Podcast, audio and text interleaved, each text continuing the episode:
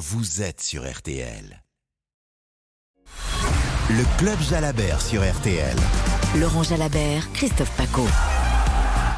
Bonsoir à tous Bonsoir Laurent Jalabert. Bonsoir Christophe. On dirait un coureur qui rentre du col de la Lose.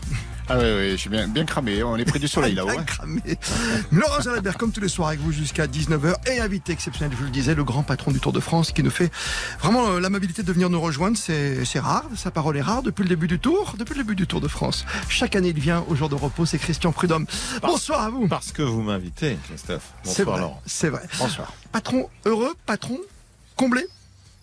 Mais en tout cas, heureux de voir un, immense suspense à une semaine de la fin du tour, oui, avec ces, toutes petites 10 secondes entre, entre Vingegaard et, et Pogacar, bien sûr, avec un, un combat haletant depuis le début. Très beau combat, on le dit, ça aurait pu faire même que deux secondes s'il n'y a pas eu ces petites motos, Laurent Jalabert. Ça aurait pu. Ouais, ça aurait pu. Ah, on est ça. gourmand, on est gourmand, on est gourmand. J'étais fâché, Christian. hein. C'est ce que j'ai lu. Eh oui. Ouais, on va en parler. Normal, normal. Je pense que tous les coureurs consultants aujourd'hui ont dû avoir la même réaction que moi. C'est inadmissible que euh, un gars qui porte une attaque à 500 mètres du sommet avant de basculer dans la descente, surtout quand on voit qu'il le décroche à chaque fois, il soit obligé de couper son effort. Il a incontestablement dû couper son effort. Maintenant, je ne vais pas polémiquer davantage Non. que lui, qui a été très élégant. Mais incontestablement, il a en effet coupé son effort. Sans polémique, comme on est dans le cœur du sujet, parce que vous nous lancez, là, Laurent Chalabert, on sent le champion, vous, parce que vous auriez attaqué pareil que Pogacar à ce moment-là. Est-ce qu'on peut pas juste annuler, par exemple, les petits bonus en haut, en se disant il y a eu gêne, donc on enlève ces, ces petites secondes et tout le monde est à égalité? Non, parce qu'on n'aurait pas su ce que ça pouvait donner. Finalement, on, on ne peut pas savoir. C'est-à-dire que ce que vous, vous êtes en train de proposer, Christophe, ce serait pire que ce qui s'est passé. C'est-à-dire que c'est rajouter de la polémique à la polémique. C'est pas Euh, une polémique, ce serait presque. Non, je- vous n'avez pas cette sensation que c'était possible d'enlever Ah, Christophe, je te, je te connais bien. Ça fait 30 ans qu'on se connaît. Tu sais bien, bien que c'est rajouter de la polémique à la polémique. En revanche, je confirme ce que le bon sens de Laurent Jalabert vient de dire. C'est En effet, il a été coupé dans son élan. Ouais, Mais ça veut dire aussi que les, les points bonus qu'on a inventés grâce à Thierry Gouvenou il y a quelques Très années ont pris une importance phénoménale dans, dans, dans ce match à la seconde Est-ce qu'ils en ont pas trop pris justement? Est-ce qu'il est nécessaire encore de mettre des bonus au sommet du col de la Lose, par exemple? On tirera toutes les conclusions, euh, Ah. mais, mais, mais on verra ça après-demain, hein, justement, en haut, s'ils se retrouvent tous les deux. Non, mais par rapport à tout ce qu'on vient de dire, Christian Prudhomme, si on enlève les points de là-haut, et à l'arrivée, en plus, Pogacar qui prend ses 10 secondes, on, on serait à 2 secondes d'écart, vous imaginez? 2 Ben, secondes d'écart. C'était peut-être même pas la même course je ne vais hier. même rien imaginer. 10 secondes simplement d'écart entre les deux premiers après deux semaines, c'est magnifique. Non, mais 2 Voilà. secondes, ça aurait été. Rendez compte hier, la course aurait été différente. 10 Ça aurait secondes, c'est encore très bien. On aurait peut-être Pogacar en jaune aussi. hein. Peut-être. Tout est... Enfin, on ne saura jamais. On ne refera pas le On match. ne de saura jamais, c'est exactement On ça. va reparler de ce duel pour l'instant qui est juste exceptionnel. Il y a trois courses en une. Comment faire mieux? Tiens, petit rappel de ce qui s'est passé et de ce qui va se passer. RTL, Tour de France 2023. En contre-la-montre, c'est un exercice très particulier. Il faut une préparation minutieuse. On reste dans le match, on reste concentré. Le succès, la dixième victoire d'étape sur le Tour de France de Tadej Pogacar. Yeah, I feel uh, much better now. Est-ce qu'il va s'imposer? Oui Victoire française de victoire raflée J'ai cru jusqu'au bout et c'est un truc de fou, c'est un truc de malade. avec Philipsen qui est fort et la victoire de Philipsen, sa troisième victoire sur le Tour de France. Sincèrement, je suis incapable de vous donner euh, un favori. J'ai hâte d'être euh, à ce contre-la-montre. C'est génial de, vo- de voir ça. Bon, je pense qu'il y a le, le respect de l'un et de l'autre, mais il nous faudrait un troisième un peu pour foutre le bordel. Il est pire que moi, Bernardino, le 23e. C'est du Bernardino dans le texte. Euh, oui. Ouais, mais c'est vrai qu'un troisième, ça serait. Ah ouais. ah, L'an prochain, avec Remco, Evenpool. Ah bah oui, pourquoi pas. Tiens, c'est une bonne idée, ça, Laurent. Ah, mais il aurait un- été là, on aurait une course différente, hein, avec un troisième homme, forcément, un peu du même niveau, on peut le supposer, puisque c'est un, garçon qui a une classe euh, incroyable. Il aurait attaqué, ou l'un ou l'autre, enfin un des trois, à un moment donné, il faut se départager. Ce que je trouve formidable, c'est que on, on- on est ravi du tour actuel et on est déjà en train de s'extasier sur le prochain. Ça me va très très bien. Non, non, non, ça me va réellement très très bien. Surtout avec ce contre-la-montre final entre Monaco et Nice. Hein, que Ça, vous bien. appeliez de vos voeux, Christophe Paco. ça, C'est c'est vrai. vraiment pour vous qu'on a fait ça. contre la montre finale Monaco-Nice. Le prince vous remercie. Arrivée finale du, du Tour de France 2024. Non, mais c'est vrai que ça Mais va nous avant ça, rappeler. il faut finir celui de 23. Non, mais dans la tête, on a tous le duel Lemon-Fignon qu'on a presque aujourd'hui tous les jours. Quoi. Sur ces trois semaines, on risque de l'avoir tous les jours. Vous voyez ce que je veux dire, cet écart de 8 secondes? Je vois, c'est bien. J'en suis ravi. Et j'espère que après le chrono de demain, c'est demain l'épreuve de vérité. Et, certains ont dit mais il y a qu'un seul chrono, etc.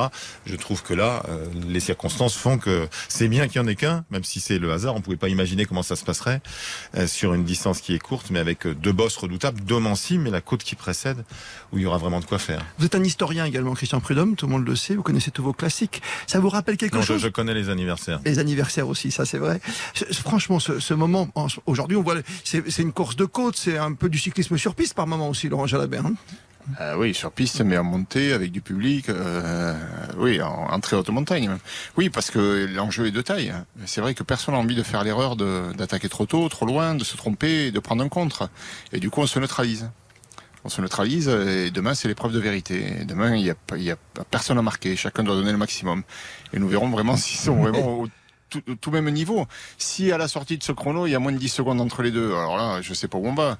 Mais si par exemple, euh, Vingord sorti du chrono avec euh, toujours 10 ou 20 secondes, on voit bien ce que ça donne. Ce sera très difficile pour Pogacar d'aller le décrocher. Contre la montre, déterminant ou pas selon Christian Prudhomme Non, pas déterminant, mais très très important, bien évidemment. Est-ce qu'ils sont... Vous savez, moi, le, le, Laurent Jalabert, pour moi, ça a toujours été le, le bon sens près de chez vous. Donc, euh, dans ce que formule Laurent, c'est exactement ce que je pense aussi. C'est-à-dire, est-ce qu'ils sont vraiment exactement du même niveau? Ce qu'on pense sur ce qu'on voit, mais contre la montre seule, on va bien voir. Euh, sont-ils vraiment du même niveau? Après, s'ils sont réellement là du même niveau, oui, en effet, il restera notamment la Lose. Euh, sur ce que nous avons vu les années précédentes, quand les cols sont très longs et très hauts, Vingard semble légèrement supérieur. La seule fois où il a distancé euh, Pogacar, il y a deux ans, c'était le Ventoux, donc qui est quasiment à 2000 mètres. Et puis il l'a dominé au col du Granon, qui fait 2400. Euh, le, le Lalo, c'est 2304 après une ascension interminable euh, de, depuis la vallée, depuis Moutier. Donc on va bien voir ce que ça va donner. Et puis ensuite, il restera une dernière étape dans les Vosges. Alors là, on ne monte pas à 2000 mètres, mais c'est vraiment une étape avec une succession d'ascensions, avec parfois des pourcentages également raides, et avec une vraie difficulté pour les équipes euh, à, à, pouvoir contrôler la course. Parce que ce qui est très frappant, c'est de voir qu'il y a le combat des chefs.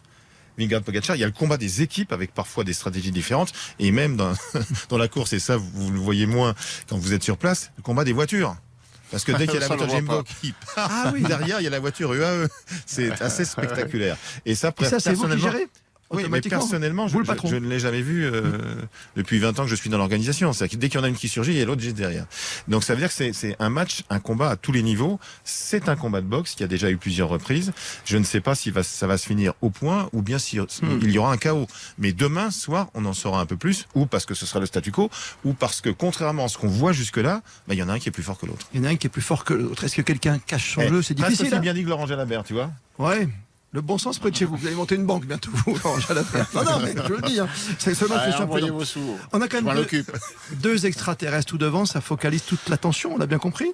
On se pose même moins de questions, même par rapport aux questions éternelles du dopage mécanique ou du dopage sanguin ou autre. Euh, C'est vrai que les deux coureurs en sont conscients. Vingegaard en a parlé hier, tout comme Pogacar. T'as dit Pogacar qu'on en reparlait aujourd'hui en conférence de presse. I always get this question every year now. On me pose cette question chaque année sur le tour. I don't see any difference this pas de différence cette année. Every, every stage we go full and uh, à chaque étape, on y va à fond et c'est difficile, mais je comprends que les gens se posent des questions à cause de ce qui est arrivé dans le passé. Certaines personnes ne saisissent pas, elles s'inquiètent et, et je les comprends totalement.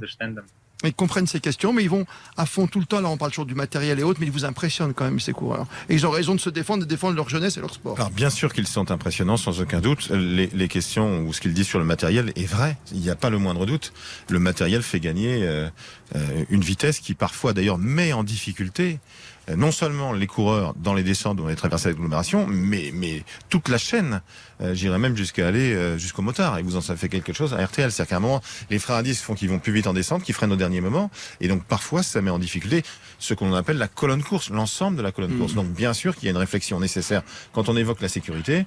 Il y a les parcours naturellement, il y a le comportement des coureurs et il y a aussi le matériel sans le moindre doute. Et d'ailleurs, si vous interrogez les coureurs, ils vont vous dire la même chose que moi. Matériel, nutrition, tout a évolué bien sûr dans le vélo Oui, la, la préparation globale. euh, c'est vrai qu'on les voit constamment les yeux rivés sur le, le petit compteur euh, pour voir les watts. Enfin, c'est ils se connaissent euh, par cœur et euh, savent exactement à quel moment produire l'effort et combien de temps ils sont capables de le tenir cet effort.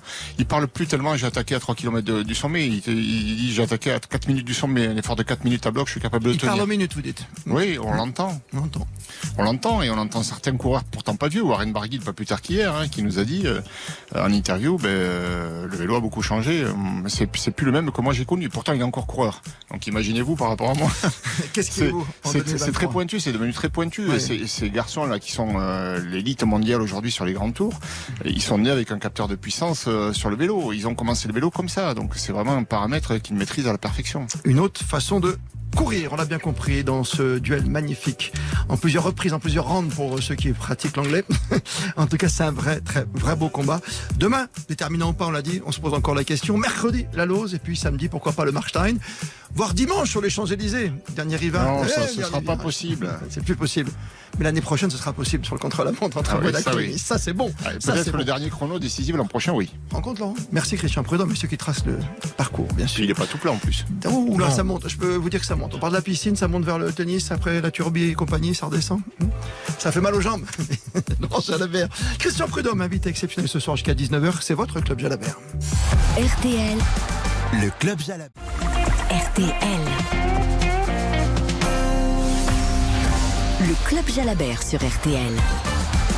Laurent Jalabert et Christophe Paco. Invité exceptionnel ce soir, Christian Prudhomme, le patron du Tour de France. On a beaucoup parlé du duel, avec en plus des records d'audience et beaucoup, beaucoup de monde au bord des routes depuis le début, depuis Bilbao. Oui, au record d'audience hier sur France Télévisions, avec euh, un, un pic au moment de l'arrivée à 8 millions 700 000 téléspectateurs. C'est la plus forte audience de l'année, de la décennie et du siècle. Euh, C'est-à-dire qu'on n'avait jamais atteint sur un final d'étape autant de téléspectateurs sur France Télévisions. Donc, je, je, je regarde pendant que vous nous écoutez, Laurent Jalabert, avec qui j'ai eu le bonheur de commenter euh, ma dernière année sur le Tour et, ta première. première. année, Laurent. et ben voilà, on est revenu à des niveaux d'audience qui sont ceux de l'époque quand il n'y avait que six chaînes. Oui. Il y en a une Ouais, trentaine ouais, aujourd'hui. Ça change tout. Avec beaucoup de monde, on le disait, parfois indiscipliné. Vous sentez une évolution, un changement dans ce public? Est-ce qu'il est un peu plus jeune ou est-ce que le vélo est devenu tellement tendance que tout le monde s'y met? Alors, on, on- on parlait à l'instant des audiences qui sont exceptionnelles. On voit aussi encore plus de monde sur le bord de la route, avec des gens qui sont parfois euh, plus indisciplinés qu'ils ne l'étaient naguère. Sur les, tours des dernières années, il y avait une, deux étapes qui étaient très compliquées. Là, en fait, euh, quasiment tous les jours, dès qu'il y a une ascension, ça devient rude. Rude pour les coureurs, rude pour les spectateurs eux-mêmes parce que c'est dangereux. Ce que je voulais surtout dire, après la chute d'hier qui a été due à, à un spectateur qui faisait un selfie, c'est que la moindre des choses quand on vient sur la route du Tour, c'est d'abord de respecter les champions. Euh, C'est peut-être aussi de respecter le Tour de France, qu'il est inutile de venir avec son chien. Il y a encore un chien qui a traversé hier au dernier moment qui aurait pu faire tomber tout le monde. Euh, les chiens n'apprécient pas spécialement les cadeaux de la caravane, qui par ailleurs sont très bien. Euh, mais il faut, il faut, oui, encourager les champions avec les pieds collés au sol, ne pas courir à côté. J'ai j'ai vu une petite fille qui devait avoir 6 ou 7 ans, qui était toute mignonne, qui courait seule dans une montée. Euh, nous étions derrière, j'ai baissé la vitre, et je lui ai dit ne recommence pas, ne recommence pas. Je lui ai fait peur. C'est-à-dire que moi, je lui ai fait peur alors que courir à côté des motos ne lui faisait pas peur. J'aimerais bien savoir où sont les parents. S'ils étaient à côté, ils sont, ils sont irresponsables. Si d'aventure, cette petite fille était avec euh, la grande sœur ou le grand frère, c'est fou. C'est-à-dire que le, le, le Tour de France, c'est la plus grande compétition cycliste du monde. C'est une épreuve qui met en valeur nos, nos paysages, nos, nos terroir, Oui. notre tourisme. C'est une épreuve qui rassemble, qui fédère. C'est une fête aussi. Mais pour que la fête reste la fête, il faut faire juste un tout petit peu attention à ses enfants et à soi-même, aux champions qu'on vient applaudir, et puis à sa famille qui est à côté. quoi. C'est absolument hallucinant. Aujourd'hui, vous pensez que Sachant que 99% du public est un public familial et formidable. C'est pour ça. Évidemment. Tout le monde a l'habitude. J'écoutais Hortense Crépin dans un de ses euh, reportages le matin sur Artel dans son tour, le tour d'Hortense, qui disait que les gens restaient plus de 6h40 au bord de la route pour voir un coureur. Pour passer la caravane aussi, toute l'ambiance. Hein. Mais c'est vrai qu'il faut, on- vous avez parlé des animaux comme des enfants à tenir bien sûr tout le temps. On peut pas barriérer partout. C'est ça que le problème. euh, Non, puis alors, on en fait, voit, puis c'est moins bien peut-être pour le c'est- spectacle, le spectacle C'est lui-même. c'est pas tellement ça, c'est qu'en fait, plus on barrière, plus les poches où ça n'est pas barriéré deviennent dangereuses. C'est-à-dire que euh, hier, par exemple, c'était à 2 km de l'arrivée où c'est le point sensible, point dur, comme on dit dans notre jargon. C'était le cas dans d'autres ascensions. C'est-à-dire que les, les gens, à un moment, se massent, ne veulent pas se mettre derrière les barrières, où il reste de la place, où ils sont en sécurité avec leurs enfants, où ils voient parfaitement les champions. Ils veulent se mettre avant. Et là, à un moment, ça crée des goulots d'étranglement qui sont, qui sont rudes à franchir. Parce que ça s'ouvre vraiment au dernier moment. Cette année, pour la première fois depuis que je suis dans l'organisation, depuis 20 ans, j'ai vu un mur à un moment. Et je me suis pas dit c'est dangereux, je me suis dit on passera pas. Donc il faut bien dire ça et répéter ça. Le public du Tour est formidable, absolument formidable. Mais il faut faire attention. Je vois aussi des gens au bord de la route qui, de même, parce qu'ils ce sont des vrais amoureux du, du Tour de France, essayent d'empêcher les, les autres de courir. Et ils ont, ils ont raison. Après, il faut toujours faire attention parce que si quelqu'un tombe, évidemment, ils seront eux-mêmes responsables. Mais voilà, public du Tour formidable, mais il faut rappeler des consignes de bon sens. Quand on est avec ses enfants, les parents, les grands-parents, tout le monde du même côté de la route, pas la peine de prendre le chien. On, on ne court pas après Bien les sûr. coureurs. Et, et surtout, surtout, les champions, ce sont ceux du Tour. C'est-à-dire que l'appareil photo, il est orienté vers le champion. Il n'est pas orienté vers soi-même, parce que le Tour de France, c'est une épreuve où on doit pouvoir donner. Et pas simplement une épreuve où on prend. Alors si on veut un selfie avec les champions, c'est peut-être avant ou après la course, mais c'est pas pendant la course. Avec euh, un masque de rigueur hein, pour nous, par exemple, les journalistes, par rapport aux, aux coureurs Christian. et le masque, pardon Christophe, je, je- je rebondis là-dessus, c'était à la demande des coureurs et des équipes. Il n'y a pas de protocole sur le Tour de France, mais pour protéger les champions et pour éviter qu'il ne se passe ce qui s'est passé il y a deux mois sur le Tour d'Italie, évidemment que chacun, c'est encore une fois du bon sens, c'est que quand on est près d'eux, ben, on prend des précautions. Oui, il y a eu des cas de Même si eux n'en prennent pas toujours. Bien sûr. Euh, question à tous les deux, euh, finalement, parce que vous êtes un ancien champion, Laurent Jalabert. Il y a un jour où vous avez peur que la course s'arrête pour cause de trop de public, on arrête une montée, ça, ça peut arriver comme, euh, comme un phénomène naturel et climatique avec la neige à, à une époque au col de l'Iseran Je, je n'ose l'imaginer, ça s'ouvre au dernier moment, mais c'est vrai que c'est parfois tangent, sans aucun doute. Laurent, vous sortez comment? Non, j'ai jamais pensé à ça, mais euh, c'est vrai que quand on est coureur, on est, on est quand même euh, transcendé par le public. hein. C'est vrai, ce mur dont Christian parle, moi je l'ai vu, ce mur euh, humain, ce mur humain qui s'ouvre juste deux mètres devant toi quand tu arrives. Tu sais pas si les gens vont s'écarter, mais t'as l'impression qu'ils te cachent la pente, t'as l'impression que c'est pas si dur. Et quand t'arrives aux 3 km et que c'est barriéré, là d'un coup tu vois toute la pente et on, vous le remarquerez, les coureurs s'assiedent sur la selle. Oh, c'est ça. ça va être dur le final. Et oui, les gens sont un peu plus loin. Les coureurs aiment ça quand même. Mais euh, effectivement, oui, il faut rester dans des dans un comportement respectueux parce que euh, les accidents, il n'y en a pas finalement par rapport à ce qui pourrait arriver. Absolument. par rapport à ce qui pourra arriver, bien sûr. Les bonnes audiences, euh, un phénomène de mode avec euh, le vélo qui est très tendance, et Netflix est arrivé aussi peut-être pour le grand public, et peut-être un peu plus de monde qui vient voir automatiquement? Ah, Il y, a, beaucoup, beaucoup de monde, sans aucun doute, oui, bien sûr. Et les, retransmissions de France Télévisions et l'apport de Netflix euh, jouent sans aucun doute, oui. Sans aucun doute, sans aucun doute. On marque une toute petite pause. On va revenir sur le bilan des Français aussi. Une seule victoire d'étape, elle est bien tombée. C'était le deuxième jour. On n'a pas eu à se poser beaucoup trop de questions par rapport aux Français dans le Tour. Mais quand même, il y a des places, il y a des places d'honneur. Et puis j'aimerais qu'on parle aussi euh, bah, du parcours de l'an prochain tout à l'heure. Qui sait, grâce à Christian Prudhomme, au lieu d'attendre le mois d'octobre. On verra. Il se passera des choses. Il est 18h52. Le Club Jalabert. RTL. Tour de France 2023. C'est le Club Jalabert sur RTL. Invité exceptionnel jusqu'à 19h à nos côtés, Laurent Jalabert, le patron du Tour de France, Christian Prudhomme. On a beaucoup parlé de public, d'ambiance et des Français dans le Tour. On l'a entendu avec le petit montage tout à l'heure préparé par Noir en début d'émission. Cette victoire de la fête nous a tous fait un bien énorme parce qu'elle est tombée au bon moment. C'était absolument formidable son, son, son coup du kilomètre, sachant que la veille, c'est ce qui m'avait le plus surpris d'ailleurs, il était resté avec Pogacar et Vingegaard, il n'était que trois. Je me souviens de me dire, eh, c'est un cofidis, mais c'est Victor Lafay. Je me souvenais d'avoir vu Victor Lafay autour du Pays Basque, je pense l'an passé ou il y a deux ans. Il avait été repris dans une étape à 300 ou 400 mètres de la ligne, il avait été proche de, de gagner. Mais oui, c'était un vrai coup de fraîcheur, à la fois dans la, de la manière dont il a gagné et, et sur ce qu'il représente lui. C'est un gars très très sympa et Ah, très très- agréable. Un artiste, on disait, hein, Laurent. Euh, oui, apparemment c'est un artiste. Moi je le connais pas personnellement, mais un artiste, euh, voilà, capable de, de, de sortir des numéros comme ça de temps en temps quand tu t'y attends pas. Et moi ce que je trouve, euh, ah, je sais pas si c'est marrant, mais étonnant, c'est que l'année passée on a dû attendre la, euh, l'avant-dernière étape, Christophe Laporte, ouais. donc à deux jours de l'arrivée. Et là c'est dès le deuxième jour et pour l'instant euh, c'est la seule victoire. Et les Français sont sera loin. peut-être la seule jusqu'au bout d'ailleurs. Peut-être. Les Français sont loin, Christian Prudhomme, mais on sait que le Tour, c'est un événement international. 9e, 10e, Godu, c'est loin, hein, avec Martin, plus de 14 minutes. Oui, alors le- le- en, en temps, c'est très très loin. Sur les places, oui, je- je- j'imaginais avant le départ du Tour qu'un Français pourrait être dans les 5 et qu'il y en aurait peut-être 3 au lieu de 2 dans les 10 premiers. Guillaume Martin est à peu près à la place où il est d'habitude, fidèle à sa façon de faire, toujours très très solide.